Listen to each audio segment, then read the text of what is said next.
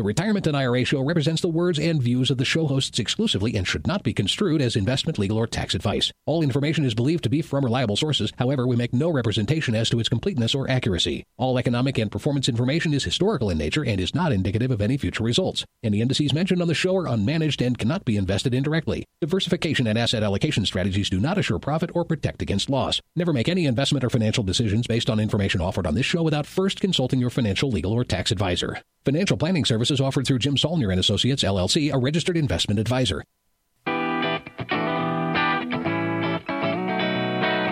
This is the Retirement and IRA Show coming to you from beautiful northern Colorado.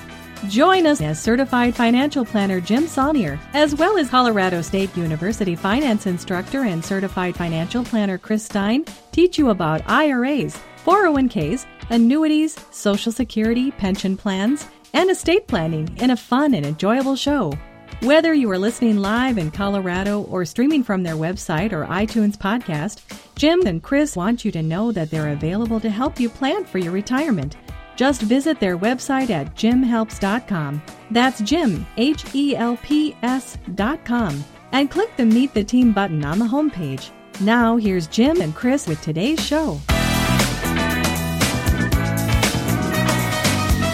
Well, welcome to the Retirement and IRA Show Q&A edition for this week. Pretty busy week uh, for us on this end, but we've got a nice selection of questions for you today. Jim will be on momentarily to share those. Uh, my week's been a little hectic. I guess I'll share that my uh, daughter's getting ready to graduate with her professional science master's degree, which is a type of master's degree in uh, zoo, aquarium, and animal shelter management from CSU tomorrow. So uh, we're all very proud of her, and I'm sure she's sick and tired of school at this point, ready to be done and start her life. So uh, uh, we're we've been prepping for that, which has been keeping me busy. And I know Jim's got uh, 14 pans in the fire, or irons in the fire, I guess as it is, not the pans. See, I'm I'm I'm being infected by Jim's mutation of of uh, what are those metaphors? Um, but anyway, I think they call them malapores or something like that. Malapores, maybe, maybe. yeah. They're sayings See- from from olden times. When you have too many irons in the fire, that means things are a little Hectic but. I think and- you you yeah. you mixed it up with uh, from the frying from pan, pan into, the, the fire. See, that's what I said. My this this Jimism infection is spreading throughout the firm. so I admit that was I fumbled that one. Well, it's good to see that everybody at the firm is not only picking up on my approach to retirement oh, planning, they're picking up on my approach to the English language. Oh yeah, that's a blessing for everyone. Yes. See what you get to look forward to, folks. You can you see Chris muffing up now. So it's it's when you start saying we beat this horse to death. Yeah, all is lost at that point. Oh, it's like pulling teeth from a baby. When you start saying those, then then I'll know I'm rubbing off on you. My my job is done. I can die in peace. Yeah. I passed on. and you can go off into the sunset touting your own horn.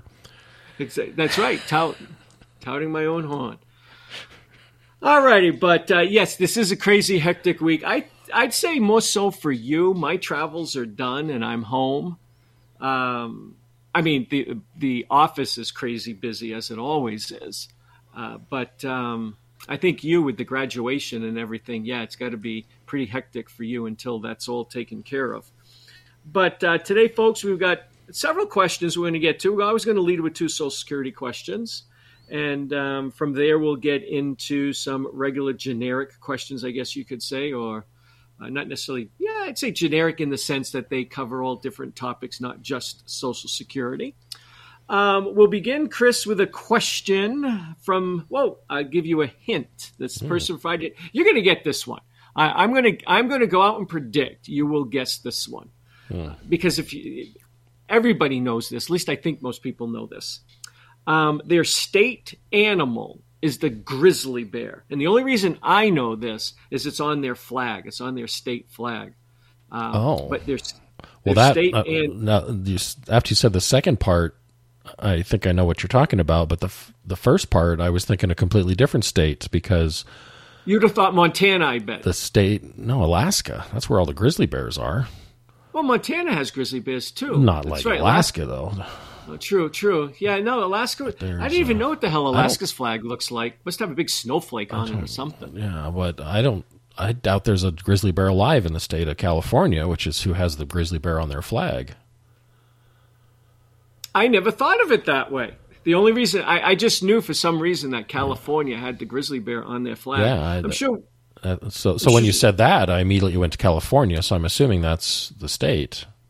Yeah, it is. California is the state. So this But, person like, is um, from California. Yeah, but neither Colorado doesn't have grizzly bears, and I don't think California does either. So I guess that's from the bygone era that they put that on their flag.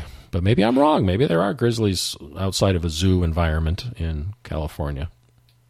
Well, there's definitely grizzlies just to the north of us in Wyoming, right? not too yeah, far. yeah. But there hasn't So been a grizzly sighting in Colorado in decades. As long as it's not a grizzly sighting when yours truly is out hiking, because uh, I don't want to mess with that. Or even a black All bear right. with its with her cubs. That's bad enough. Yes, yeah. Oh, that's that scares me a lot. For the, those of you who are hikers or spend any time out west or any time in the outdoors, you know it, it is not cute when you see a cub. Yeah. you stop panicking Yeah, if you see a cub because if that silly little thing starts squawking, you're in trouble. Mm-hmm. Uh, that that's my biggest dread is that I'm going to see a cub someday on the trail. Um, but so far, so good. Hopefully, I didn't just jinx myself. Alrighty, let's get to some questions. This Okay. is from a Californian. We will call her Georgette. Okay. She says, Hi, Jim, Chris, and the crew. I am confused after listening to your recent podcast on March 4th. Well, let me pause there. I'm often confused when I listen to a podcast too. So she's in good company. I get confused sometimes. I thought that it was no longer possible to collect spousal benefits following a divorce after more than 10 years of marriage if you were born after January 2nd, 1954. Well, that all confuses me. I have no idea what she's talking about. Do you need me to repeat that sentence? There's a lot of moving parts to No, I think I've No? I've got, got where it? she's going so far. Yeah. Okay. I checked the Social Security website and it seems I misunderstood. And it's actually my divorced spouse that needs to be born prior to January 2nd, 1954. I was born in October of 1954. He was born in June of 52. Anyway, I retired in 2016 and did not pursue getting spousal benefits since I believed I wasn't eligible. I've been postponing filing for my own benefits until I reach age 70, which will be next year. Have I been leaving money on the table all this time? And then she signs her name, but again, we will call her Georgette. I have no idea what 1954 has to do with any of this, so maybe you can That's the yeah. She's mixing several things together, which is easy to do with Social Security because the rules and and uh, um, you know regulations surrounding Social Security are quite confusing. Um, the I'm doing a little calculator math here because there's a couple ways I probably need to explain what's going on here. Um, so let me back up and first state nothing has changed with any rules about being able to file spousal benefits on your divorced spouse's record as long as you've been married for at least 10 years, as long as you meet the other basic qualifications, which is you are at least 62 years old and they are at least 62 years old and either have claimed benefits themselves or you've been divorced for at least 2 years and then they waive that requirement that that that your ex-spouse has to have claimed their own benefit before you claim your spousal benefit. So essentially think of it this way that after you've been married for 10 years, Social Security treats uh, treats your ability to claim spousal benefits as if you were still married essentially. There's there's even one slight advantage to being divorced in that your ex doesn't have to have claimed benefits for you to uh, claim a spousal benefit. Where if you were still married, they have to have claimed before you can get it. So, so for a divorced spouse, as long as you were married for more than 10 years, the s- rules for spousal benefits are as good in every case and even better in that one rule than if you were still married. So nothing has changed, nothing about 1954, none of that. What the rule is regarding the January 2nd of 1954 cutoff is your ability, whether you are married or not, or you were divorced after being married for 10 years, in order to file what's called a restricted application, which is filing for only a spousal benefit while letting your own benefit continue to grow in the background so that you can later claim it at its highest amount, maybe at 70. The only people who can still do that and could do that after they uh, passed the, the, the law in, I think it was 2015 or 2016, um, that changed this rule uh, are people they grandfathered in people to be able to file these restricted applications as long as you were born before January 2nd of 1954 but that doesn't it's not affecting your ability to just claim spousal or not. It's the restricted application for those spousal benefits that's restricted which has nothing to do with her ex if she's the one trying to claim a spousal, it has all to, everything to do with her birthday. And since she was born in October of 1954, she was not grandfathered in to this. And um, back in 19 in 2016, when she retired, she would have been only 62 years old and too young to file a restricted application because the only time you could file a restricted application is once you reach your own full retirement age.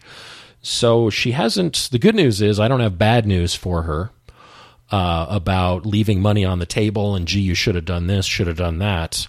In her case, I don't believe she ever would have had the opportunity to file a restricted application for spousal benefits. Um, because she's falling under the deemed filing rule, uh, which applies to everyone uh, that was born January 2nd of 1954 or after. Uh, and deemed filing simply means when you go in to claim a benefit, they assume you're claiming your own. They force you to claim your own before claiming a spousal benefit. And that rule uh, has always applied to people under their full retirement age.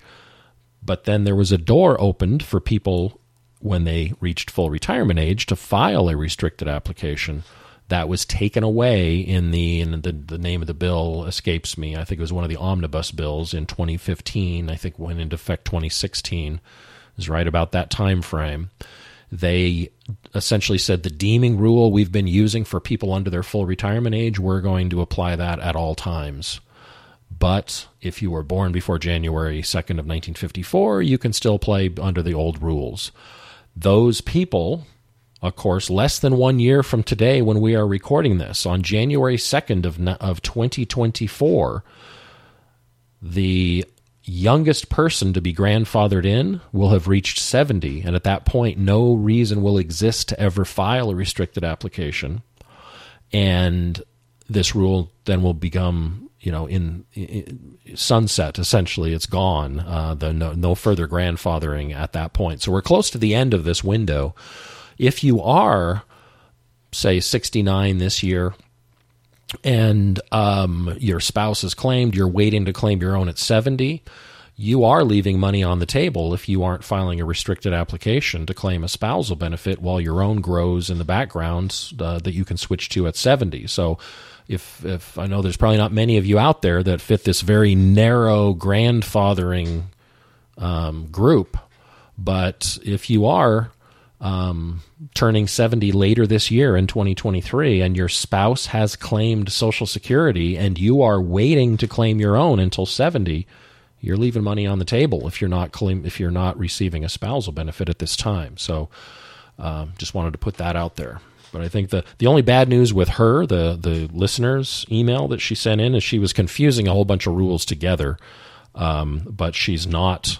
She hasn't been leaving money on the table. She can continue on with her. Sounds like her intent was to claim uh, her own at 70, which means she's been going without a benefit this whole time, get letting those delayed retirement credits accrue. And um, no, I don't believe you've been leaving money on the table so far. So hopefully that kind of clarified all the the pieces that were brought up in this particular email because there were you know several components here mixed together. I think you did a good job clearing it all up for you. Certainly cleared it up for me on why she was mentioning uh, 54. Yeah. Okay.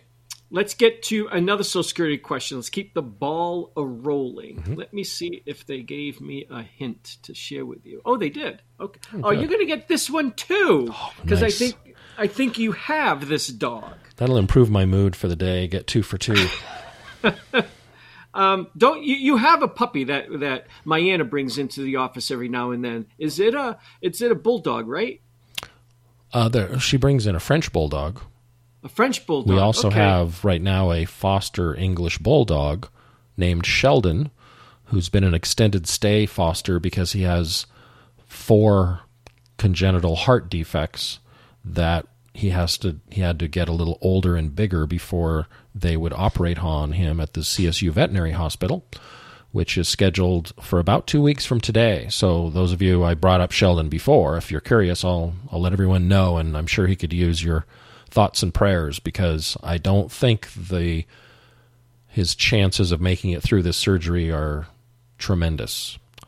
Oh, uh, really? Uh, but it's something that will continue to deteriorate for him as he ages, and will it has to be addressed because it's going to eventually kill him if it's not fixed. So, uh, but it's a very complex case with four separate heart defects simultaneously. So, anyway, not to bum everybody out, but uh, yes, Sheldon is an English bulldog uh, who plays well, may... pretty well with my French ahead. bulldog. But uh, yeah, but he hasn't been okay. into the office yet.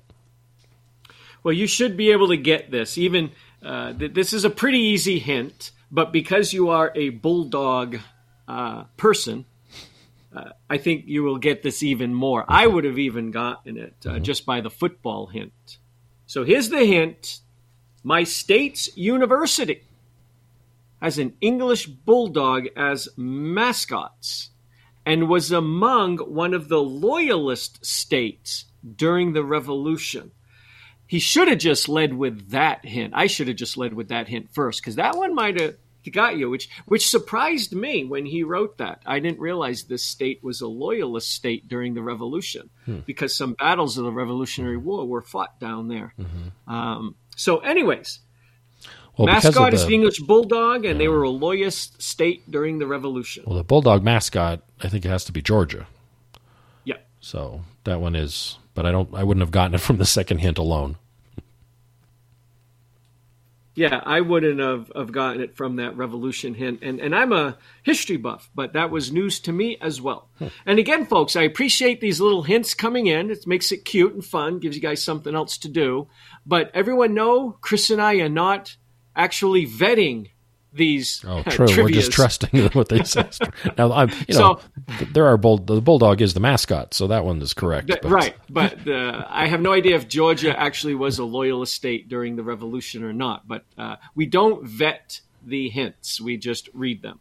Okay, this is a Security question. Uh, let's see. First of all, thank you for the podcast. It is both informative and entertaining.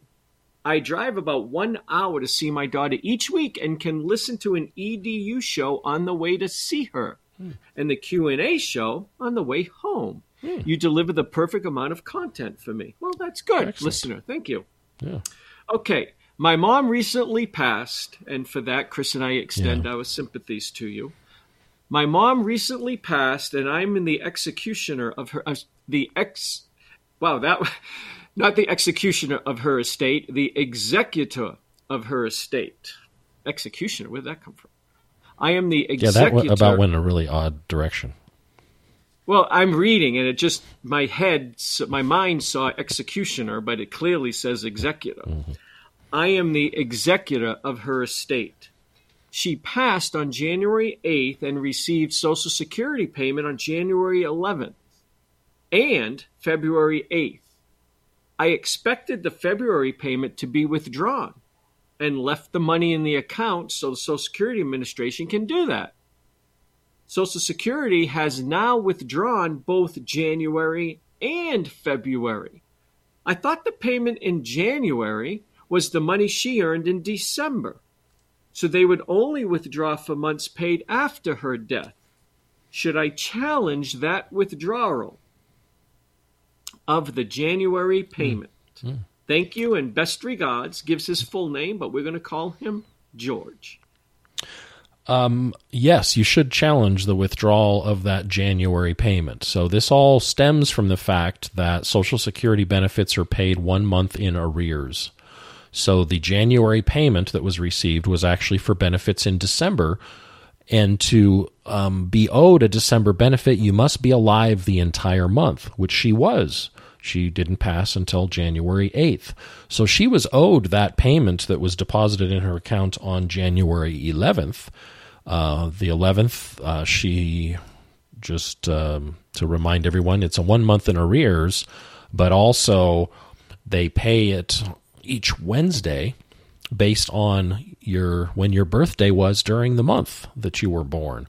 And she must have been born in the first 10 days of the month because her pay date was the second Wednesday of the month. They pay on the second, third, and fourth Wednesdays of each month and they break it up and, and essentially cut every month into into thirds. And if you were born in the first third of the month, you get it that that second of Wednesday. You were born in the second third of the month, you get it the third Thursday, and I'm sorry, third Wednesday, and then you'll get the uh, fourth Wednesday of the month if you were born in the last third of the month in which you were born. The first Wednesday of the month is um, there are payments that go out, but usually under the SSI program and other payments that they make, not for just straight up retirement benefits. Although, if you get other benefits, there are cases where people are getting their retirement benefits paid the first Wednesday of the month. We ran into that, and that was pointed out to us actually by a listener who experienced that, and it was all stemming from the fact that other benefits that were being paid on to the household were being paid on that first Wednesday, so they grouped them together in some way. And I don't know all the rules; I just know it can happen. Um, but generally it's the second, third, or fourth. So she January 11th was the second Wednesday of the month of January 2023, which means she was born in the first third of the month in which she was born. Um, but she was owed that payment, uh, but she did not live all the way through January. So the payment that came in on February 8th, which was the second Wednesday of February, um, they do claw that back, and that's because she was not owed a benefit for January, and they just weren't notified in time to stop it. Um, and and so no harm, no foul. That that that happens all the time. Uh, takes a little bit um, for Social Security to be notified and for their systems to update, and then to halt future payments. And oftentimes they will make an extra payment, or sometimes two, before uh, they catch it, and they will drag those back. They'll they'll take they'll claw those back from the account that they deposit those in. That's part of the agreement for them making those electronic deposits for you. But I, in what you've described, I see no reason why she would um, not have earned the December payment that was made on January 11th, unless uh, you know it's. I think it's a mistake either way most likely mistake is somehow they have the wrong um, day of death um, in, in, their system or something.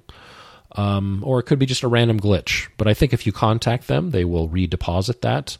Uh, might take a little time for that to happen. The the wheels of justice in the Social Security system move rather slowly, but they should uh, redeposit that unless there's some other element to this story that um, um we didn't get in your email. So good to pick up on that. Don't just accept it. Uh, they do make mistakes, and it sounds to me like they did make a mistake by clawing back that deposit that went in for you in uh, in for your mother in January. Oh, I thought I was muted, so I was trying to unmute, and all this oh, time I wasn't muted. Then you remuted yourself. Yeah, I, I paused for no reason. it's okay. Okay, perfect.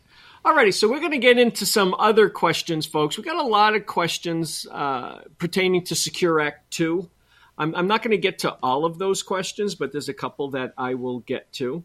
And of course, we're going to have our new question uh, of the week. So, with that said, do you want to do the new question of the week first, Chris, or the Secure Act 2 questions first? Mm, let's do the new question of the week, since that's normally what we do after the Social Security just to be consistent.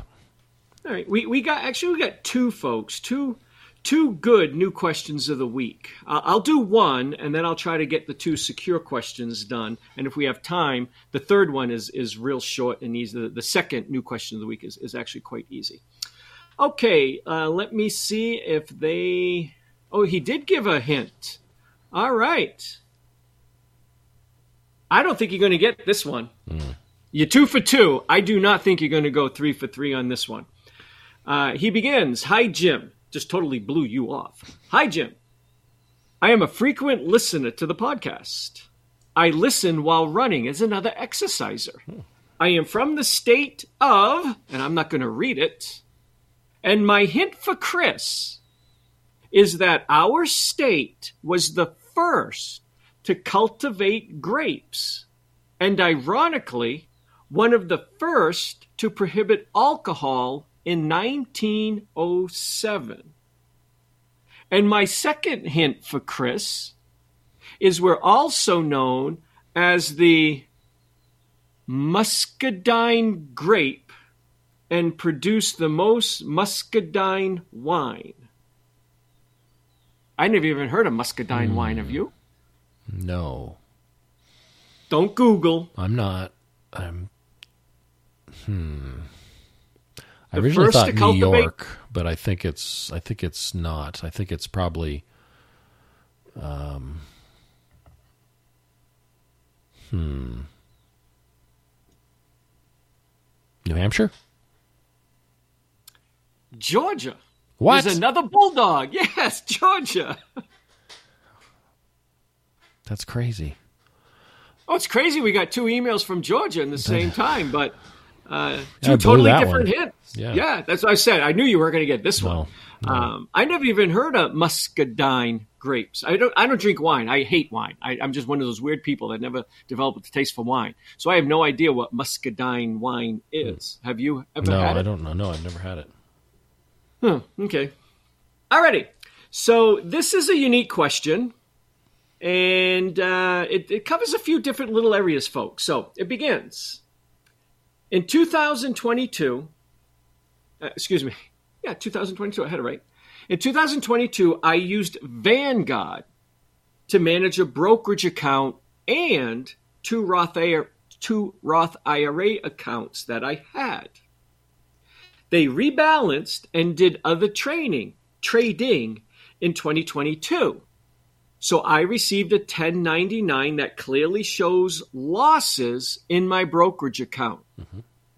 Yet there were purchases within my Roth IRAs of the same funds within 30 days. But Vanguard didn't indicate the sales were a wash sale per IRS rules. I had to do all the comparison and calculations myself. Again, they were managing all of my accounts, so I'm surprised they didn't account for the wash sale. In your experience, is this common? common? I'd say yes, surprisingly, that you can see this. I'm guessing what happened, Chris, is he he didn't indicate he does say and i kind of skipped over that part i use vanguard as a robo advisor mm-hmm. to manage my brokerage accounts which means folks a lot of it is just being automated with computers and not an actual person and i'm just guessing that he was on some sort of automatic rebalancing and his accounts I, I, have no idea. He didn't provide any data on the shares the, the, the what was being sold what was being bought but i'm guessing it was done all automatically or automated and uh, vanguard missed it because he's right. Vanguard is supposed to pick up on if it's a wash sale or not.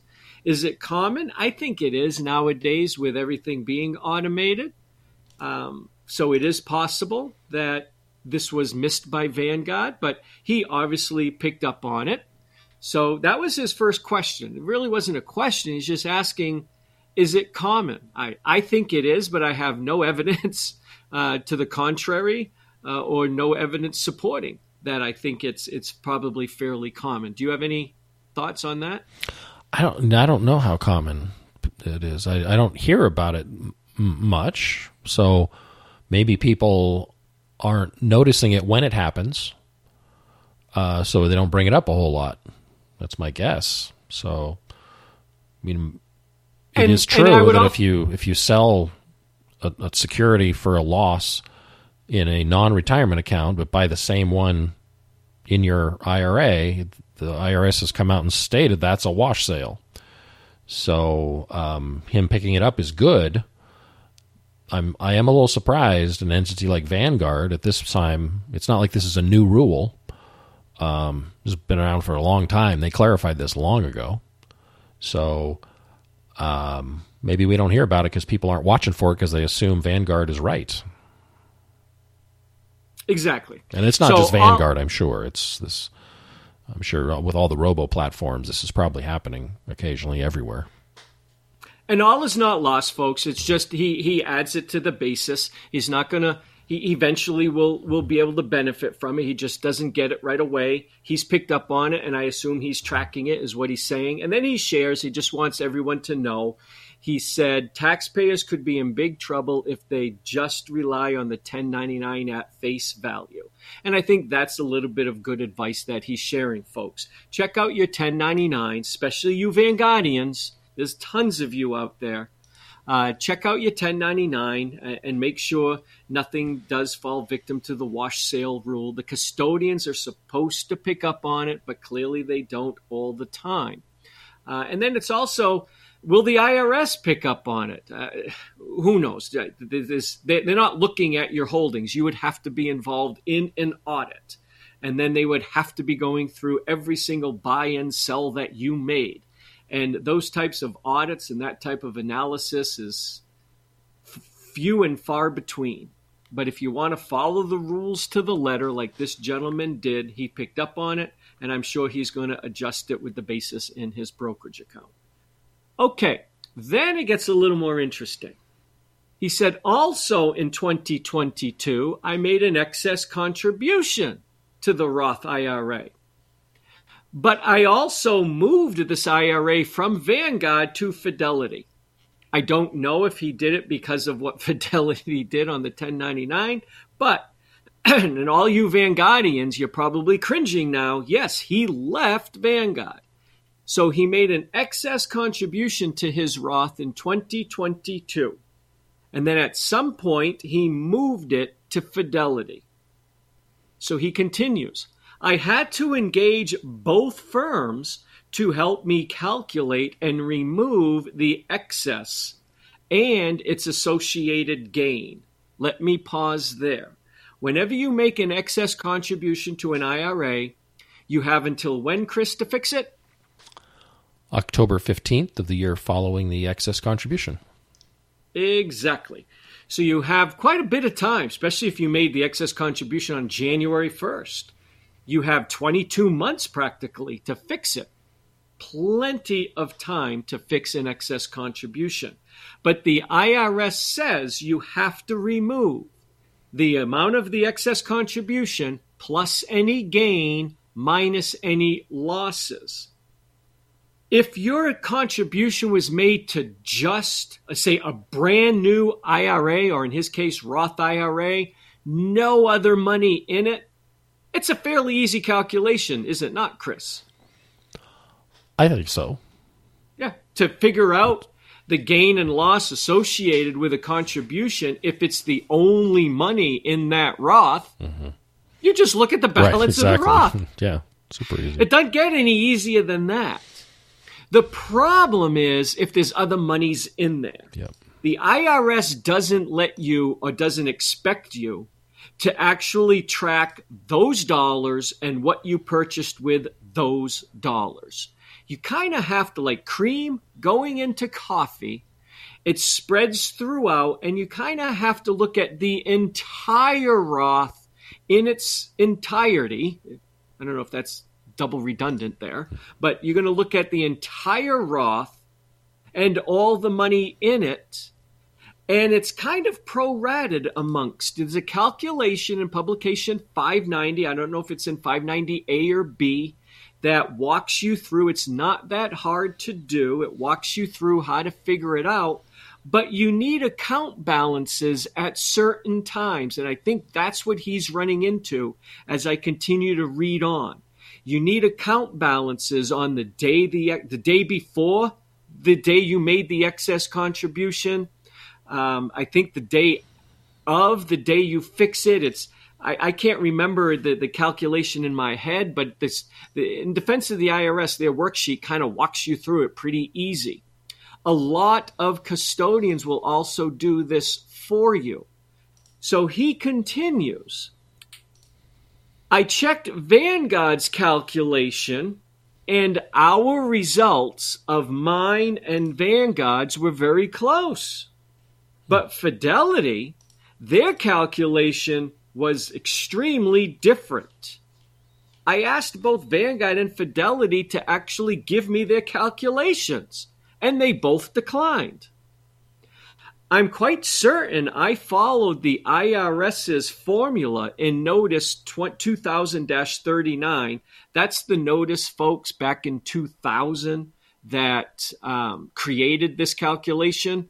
But when you look at publication 590, uh, for removing excess contributions, the calculation is in there. And I would go with publication 590 because that's updated every year. So it's going to have the newest rules and everything in it rather than referencing something from 2000. But I don't, to the best of my knowledge, Chris, I don't think they actually changed the calculation any. Yeah. Again, what is your experience? Do you and your clients have to deal with custodians and their accuracy and what they may or may not disclose? That's where a lot of people don't understand, Chris, what custodians are responsible to do and what they're not responsible to do. And everything, folks, comes down to you, not really what the custodian figures. And I think the reason Fidelities, as he put it, is very different. They don't have the balance of the account the day before the excess. I think it's the day before you need that the day before the excess contribution was made. So I don't even know how Fidelity could even come close to figuring out the gain and the loss associated with the excess. I don't see how they could have done it. But I would, if I were him, he's saying his calculation is close to Vanguard's, not exact, but close. And I assumes because they have the correct data, the, the beginning balance that they need. But it's not going to come down to, listeners, what the custodian tells you. It's going to come down to what you calculate yeah. on the IRS's worksheet. So I would rely on that and not even rely on the custodian. Mm-hmm. You can ask the custodian, I think, Chris, just to, to check your numbers. But if you are especially changing custodians in the middle of this, and you expect your numbers and both custodian numbers to match, it's not going to. But ultimately, as the taxpayer, you are responsible. That's why the IRS provides the worksheet. Just follow the instructions in the worksheet. It's especially for people listening to this podcast. It's not rocket science. You guys will definitely be able to figure it out. And if I were him, I would go by what his calculation shows not what Vanguard shows and not what Fidelity. What says you? I agree for those exact reasons. You've got, to, and it's ultimately on you for doing it. They're doing a lot of these things. The custodians will kind of do as a as a courtesy to give you guidance, but ultimately it's on you to to do it correctly. So I would not just take their word for it. Especially any year that you've changed custodians, things are going to be messy. Uh, just kind of put it out there. it's just, um, you know, having those flows and the kind of the the the break in the history and all that kind of stuff. Uh, not saying you shouldn't do it if you're interested. If there's some reason why you're changing custodians, it makes sense. Go ahead and do it. But just know that a few of these things might be a little rough, uh, and it's ultimately on you to to kind of clean it up. But they're they're pretty understandable steps on the worksheet. I think just be very careful, and, and you know, then guess what? There's tax professionals out there. So if you struggle with it, just uh, get a hold of your tax professional, maybe somebody doing your taxes, or or reach out to somebody that uh, will provide some guidance on the taxes uh, directly. You can at times actually call call the IRS and ask them questions. Now I don't know how helpful they'll be on this particular worksheet. They might just say just follow this follow the steps, but um, yeah, it's uh, they're not. They're, if you read it carefully and take it step by step and don't assume where they're going with something, just follow it very carefully, step by step. It's fine. Yeah, personally, in our practice, we do the calculation. We don't rely on the custodians. Yeah, but that's just us. Um, so he continues. Final part. Fidelity and I d- disagree on their calculation. So I am going to file IRS Form 4852 to correct the 1099 that I know I'm going to receive from them next year. I don't know on the 1099, folks. I got to pause there. I'm not the tax expert. I don't know on a 1099 if that's even included on this when you're removing an excess contribution. I don't think the calculation is on there. I could be totally wrong. And that Fidelity is going to so list either, if but... there's a gain or a loss, but I don't think it's on the 1099, folks, yeah. because there could be a loss associated with this as well. Let's say you contributed uh, seven thousand dollars too much. You couldn't you couldn't contribute. You made way too much. You couldn't contribute to the Roth. You might be in a situation where you're removing three and a half thousand dollars mm-hmm. because your Roth tanked Great. in the 22 months you have to correct it. I'm just making this up. Yeah. they're, they're and there'll very, be no 1099 and, and on that. So I don't know if that gain calculation is even going to be on the 1099. I could be totally wrong on that. Do not rely on this. We don't have uh, tax experts on the podcast right now. But for the life of me, I don't think it's on there. But even if it is, he continues. As part, as part of filing Form 4852, and that form, folks, is what you use if you want a 1099 corrected. The IRS requires me to contact the custodian to try to resolve this issue. And I've done that, but Fidelity won't reply to me. And I don't think they're going to. No surprise there. Let me pause there. I don't think you're going to get them to reply either because I don't think it applies here. I could be totally wrong. You have to do a calculation and report on your taxes what the gain is. If the if the custodian, if it was relying upon the custodian, that I think that's what publication 590 would say. There's no need to even give the formula, in my opinion. I don't know do it yourself and rely on that and don't try to get fidelity to start acknowledging that this number that they're they're coming up with is wrong so he concludes this he just wants to know our opinion so since i have my calculations my statements and i'm fully prepared prepared for an eventual document audit what you and i call letter audit where they're going to send them a letter and say hey what's going on here let's see, document audit that will take place, I think I'm all set. Is my experience common? I don't know. I'm not going to go out there and say that this is common. But what I do want to let you know, listener, is go with your calculations. I don't think it's listed on the 1099. But even if it is, I don't think, and I don't think it is, you're not going to probably get fidelity to be able to fix something before they even send it out. When you're audited, if you get a letter audit, it's going to be because something's not matching up mm-hmm. on this whole thing that you're doing. If you get a letter audit, and that's a big if. Yeah.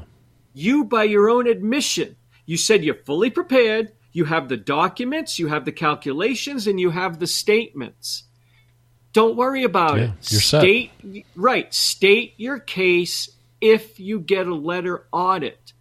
Don't overthink this. Yeah. Don't overanalyze it. Don't jump out of bed at two in the morning like we had a recent listener do. Don't overthink it. You have everything you need. he continues, um, and he explains why he left Vanguard. So I want to read that because we have tons of Vanguardians. He says, as an aside, I'm a complete and total do it yourselfer. I consolidated my accounts at Fidelity merely because I like their website better. Mm-hmm. But I do feel Fidelity and Vanguard are great custodians. So there you go, Vanguardians, if you're wondering why he, he left Vanguard. He likes Fidelity's website. What I'm trying to point out, he's a do it yourselfer. He has a good handle on this. I think he's over analyzing this. He's making a, kind of a mountain out of a little molehill here. Just do the corrective distribution, remove the excess contribution, do the calculation yourself when it comes time to report it. Pay any taxes on any gains that you may have, and it's going to be minimal in light of what the market's been doing.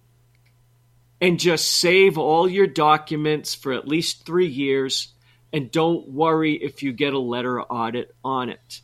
Don't overanalyze this. That's my thought. Anything yeah. else you want to add? No, just hang on to those documents, like you said.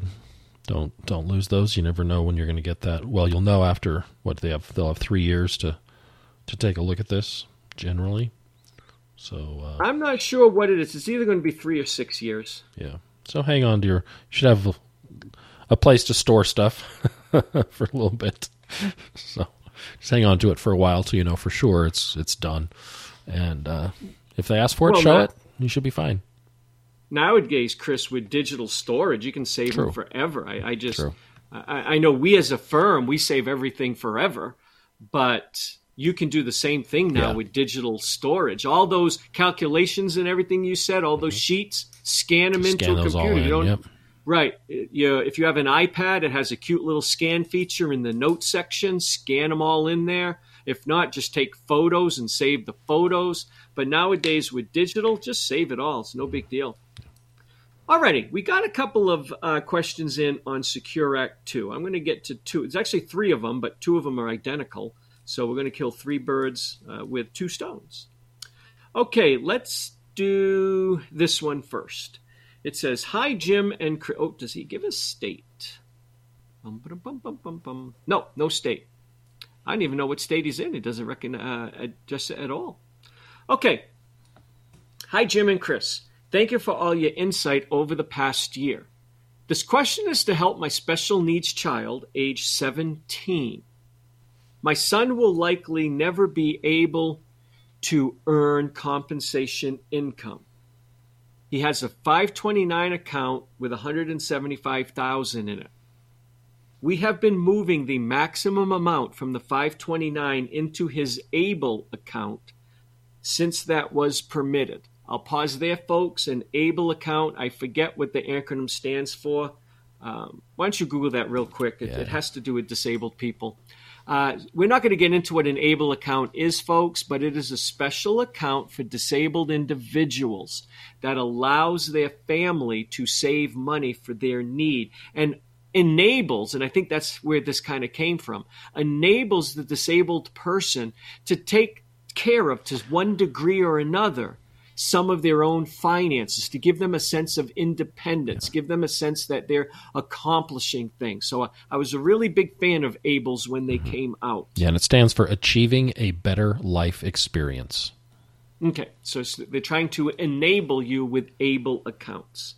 Okay, we are wondering if we can roll over money from his 529 into a Roth under Secure 2. But can we do this in the absence of any earned income? It's probably wishful thinking, but I haven't seen whether the ability to convert from the 529 to a Roth will require our son to have earned income.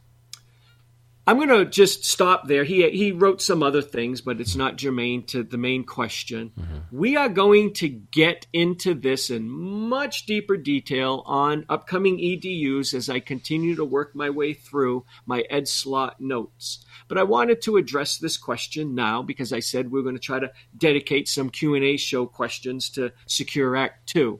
And unfortunately, listener, the th- this is probably the part of Secure 2, besides raising the RMD age to 73 and then eventually uh, 75, the ability to move from a 529 to a Roth has gotten the most press next to the increased RMD age. Yeah. I think you'll agree. I agree. It is it is the most misunderstood. Personally, I think it's much ado about nothing if you understand what it actually allows. But we'll get into that on a future EDU show, maybe even next week, I'm not sure. But to answer his question, the receiving beneficiary must have earned income and must have enough earned income to have made a contribution. So if they do, you can move money from the 529 to a Roth for them, tax free, move it in there for them, but it is part of their contribution amount. Yeah. So and similar it, to when you can make the once in a lifetime seeding of your HSA account from your IRA as well. You have to qualify to be able to make the HSA contribution in order to do that. Same thing here. You have to qualify to make a Roth IRA contribution in order to fund it from the 529. Exactly. So Unfortunately, folks, unless they in future legislation address disabled individuals, which they, they have, Secure 2 has uh, created uh, a new type of uh, trust that we'll get into. I don't really want to say it. That's a bad way of putting in a new type of trust. But a new distribution rule when a disabled individual has a trust named as beneficiary of an IRA. Uh, and we're going to cover this. Uh, I forget what the acronym is. I think it's AMBT. Uh, Google that real quick. See if I'm right. AMBT. Um, and it should pop up something, uh, unless I have the acronym wrong. So, my point is under Secure 2, they did a special carve out for disabled people who are beneficiaries of trusts, and those trusts are named as beneficiaries of IRAs. Only disabled people get this special treatment. So perhaps, perhaps Congress will address this very issue that this person is talking mm-hmm. about. The disabled individual cannot work.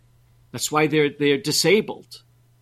But they are going to have to quote unquote retire someday in the future. They are going to need assets for retirement.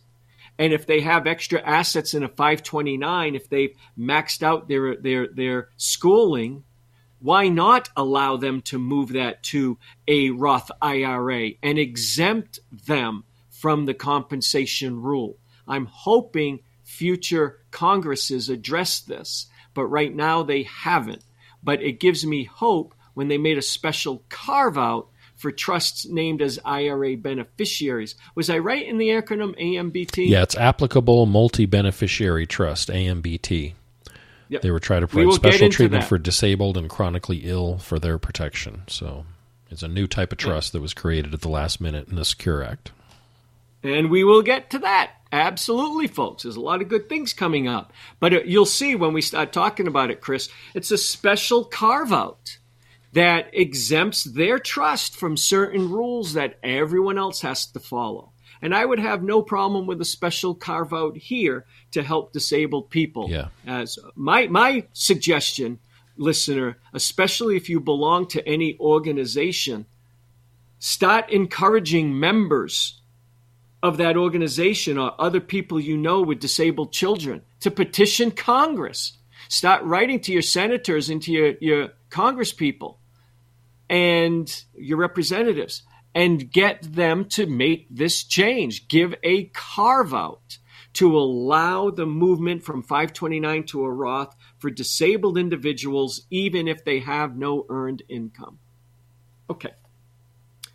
The next one is two questions. It's probably about the fourth time we've been asked this. My answer is going to be the same, but I figure I will mention it.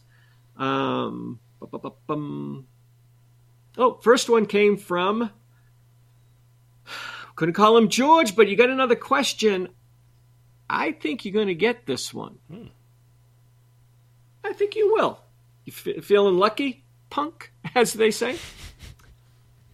Here is my hint from the state I'm in for Chris. I am from the Constitution State.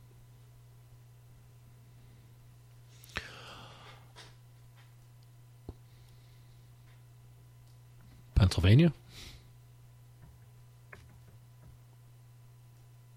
No, Connecticut. I knew that because I grew up in New England. Yeah. But that's a good guess because Pennsylvania. There's a lot of action there. Is yeah, they. I think that's where they wrote the Constitution. I think so. The, yeah, the Constitutional Convention wasn't that in Philadelphia? It was. Yeah, but they didn't get to call that, themselves the Constitution State. Connecticut took it. Oh, Connecticut got it. Oh, so my second guess, I got it. Okay, yeah. Oh no, you were right, Connecticut. I thought you you you just randomly guessed Connecticut. Well, I said. Did you even say Connecticut? I said Pennsylvania first, and then you gave me the silence indicating no. So then I said Connecticut. Right. So, but so but you that was must kind of have a guess. known. I was just kind of is, moving around the area. my point is you you knew because you you had to have heard it the constitution state. I i, I might have heard it because i lived in new england but um, yeah connecticut for some reason i have no idea why is called the constitution state. Okay here's their question. We got two questions very very similar to this but we've already talked about this on the podcast. I'm hoping you have this answer. Well I'm, you're not going to like my answer. To start with Here's a quote from the American Society of Pension Professionals regarding Secure Act 2. Section 204 of the limit of the legislation eliminates the penalty of partial annuitization such that if a tax preferred retirement account also holds an annuity, the account owner will be permitted to elect to aggregate distributions from both portions of the account for purposes of determining required minimum distribution. Right. This provision is effective on the date of enactment, mm-hmm. and the Treasury is directed to update the relevant regulations accordingly. Yeah. There's and people took that and ran with it and hope it did more than yes. what that just stated because what that stated is correct but you got to follow it very carefully and not read more into it than what's there. And here's the difficulty. And the Pension Actuary Society, or whatever it is that he said he got this from, who's American Society of Pension Professionals, they kind of put it in their writings, folks. But if you understand what it's saying, two things. They're talking specifically about annuities held within the same account you have some of the account is an annuity, and within the same account is some investments non annuitized. That's the way the law is written. We don't know if that's the way the law will be interpreted. And that ties into the second part of what these pension professionals wrote that he is quoting. The Treasury Secretary is directed to update the relevant regulations accordingly. They haven't done that yet. Yeah. Nobody knows what they're going to do. And that was the takeaway at the Ed Slott group when I was there. He didn't even cover Section 204. So I went and asked him, not Ed personally. I got a hold of his minions and I said, Hey, nowhere in the book. I don't, you, you reference 204 in the back of the book. It's not in the front of the book. And their answer was, we don't know what they're going to do. The way it's written, though, folks, it they're, they're addressing you have an account, and within that account is an income annuity and non-annuitized assets. I'm hoping they will aggregate IRAs as one big one because you can't, you Vanguardians, have an IRA at Vanguard. Let's say you got a $2 million IRA at Vanguard. You've done some calculations. You need additional secure income to cover your minimum dignity floor. You you believe in Chris and I's approach. You don't have to, but many people do, but not everyone but you believe in our approach of saying, hey, I'm going to annuitize my shortage. So the older me doesn't have to worry about the markets, isn't going to have to be worried about the economy, isn't going to have to try to do withdrawals. The money is just going to come to cover my food, utilities, transportation, housing, and health care. So let's just say out of your 2 million IRA, Chris, your calculation is I need to annuitize $500,000. I'm just making these numbers up, folks. You can't go to Vanguard and say, take 500,000 of my 2 million IRA and buy this income annuity. This New York Life income annuity is the one I want. And I'm just, again, making up New York Life. If you want to buy an annuity at New York Life, you take half a million dollars from your Vanguard IRA, you move it to an IRA at New York Life, and you direct them to put it in their income annuity. So that's my concern. The way it's written, it makes it sound like one account. And I think they did it that way because 401ks under Secure 1 and greatly expanded in Secure 2 are allowed to hold an annuity inside the 401k. So Section 204 I feel was added to secure in an effort to encourage people to buy an annuity inside their 401k by saying, hey, we acknowledge this annuity is going to pay you more in lifetime income payments than the associated RMD for your entire 401k for the for the portion that's in the annuity you're going to get more out of the annuity than you would be required to take out of your 401k if you didn't buy the annuity. That's the whole point of the annuity folks. It's risk pooling and you get as long as you're alive mortality credits which is the money which would have went to everyone else who died before you. So by default design, the payments from an annuity is going to be higher than the RMD withdrawal amounts, which is simply based on your life expectancy table and that of one other person 10 years younger than you. You don't have the benefits of mortality credits. So my gut tells me, Chris, Congress put Section 204 in specifically to address that, to say, hey, that annuity inside that account can be used to offset the RMD of that entire account. That's what I'm afraid it was put in for. It's just like you said, they've taken this bone and ran with it. And everybody is now thinking, I got this annuity in this IRA over here. I got this annuity over here. And they're hoping that it will all offset. We don't know. And we still don't know. And I don't know if they're going to hold the language to the letter which specifically addresses that account. Mm-hmm.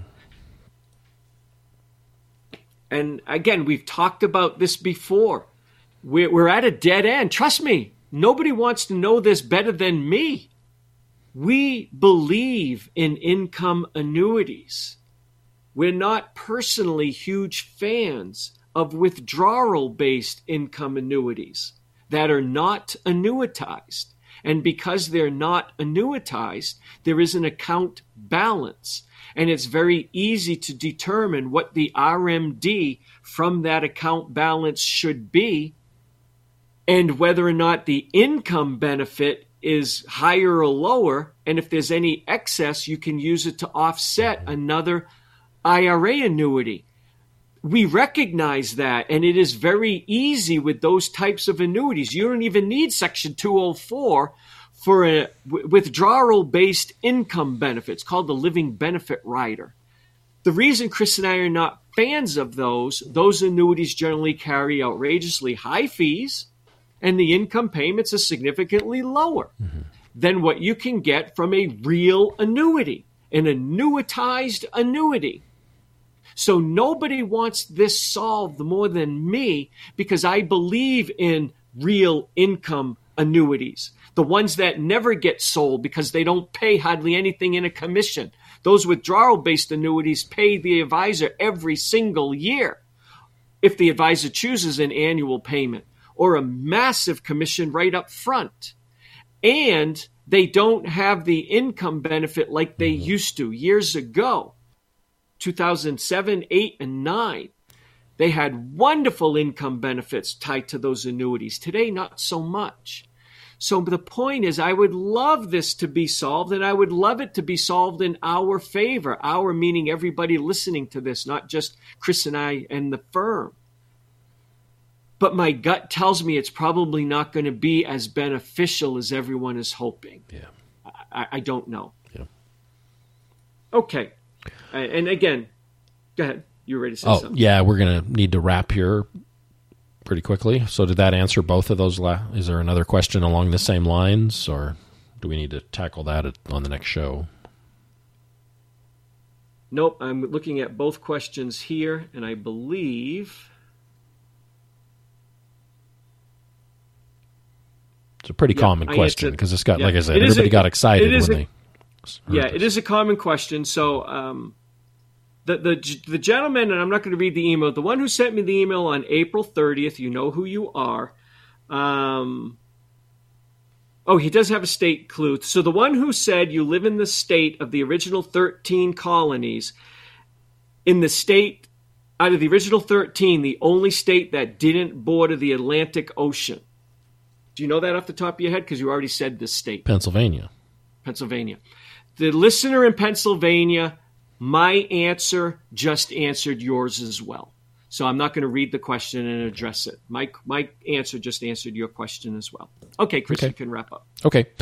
Well, thanks everybody for sending in questions, um, whether they're Secure Act related or or other. we're happy to get them. Um, send in your email questions to Jim directly. Jim at jimhelps.com is the email address. Put in the subject line that it's a question for the podcast. That'll make sure it uh, uh, increases the chance it gets his attention. And uh, as you noticed, we always answer a question that came in very recently, so you've got a chance uh, that you could get your question answered right away. Um, not everyone's question gets answered. I'll put that out there. We try to answer as many as possible. Um, but if I bet if we haven't answered your specific question, uh, we'll answer shortly a question very closely related to it. Uh, although every once in a while we'll get a unique question. Those are the ones I really like. And, and honestly, whenever we get a really unique question that comes in, that kind of gets elevated. So if you think you've got a question we haven't seen before, uh, those really excite us the most and uh, will- greatly increase your chances of getting it addressed uh, sooner than later. So uh, if you think you've got a question we haven't tackled, we'd love to see that. But uh, keep on listening, and we'll be back with you next week with a brand new show. You have listened to Jim on the radio, read his quotes in the media, and enjoyed his banter on iTunes. But even now, you may wonder what sets Jim Saulnier and Associates apart from other financial planning companies. The answer is quite simple. Jim's diverse team of professionals specializes in retirement planning. They form a lifelong relationship with you and measure their success not through product sales, but through the security and prosperity you may achieve in your retirement.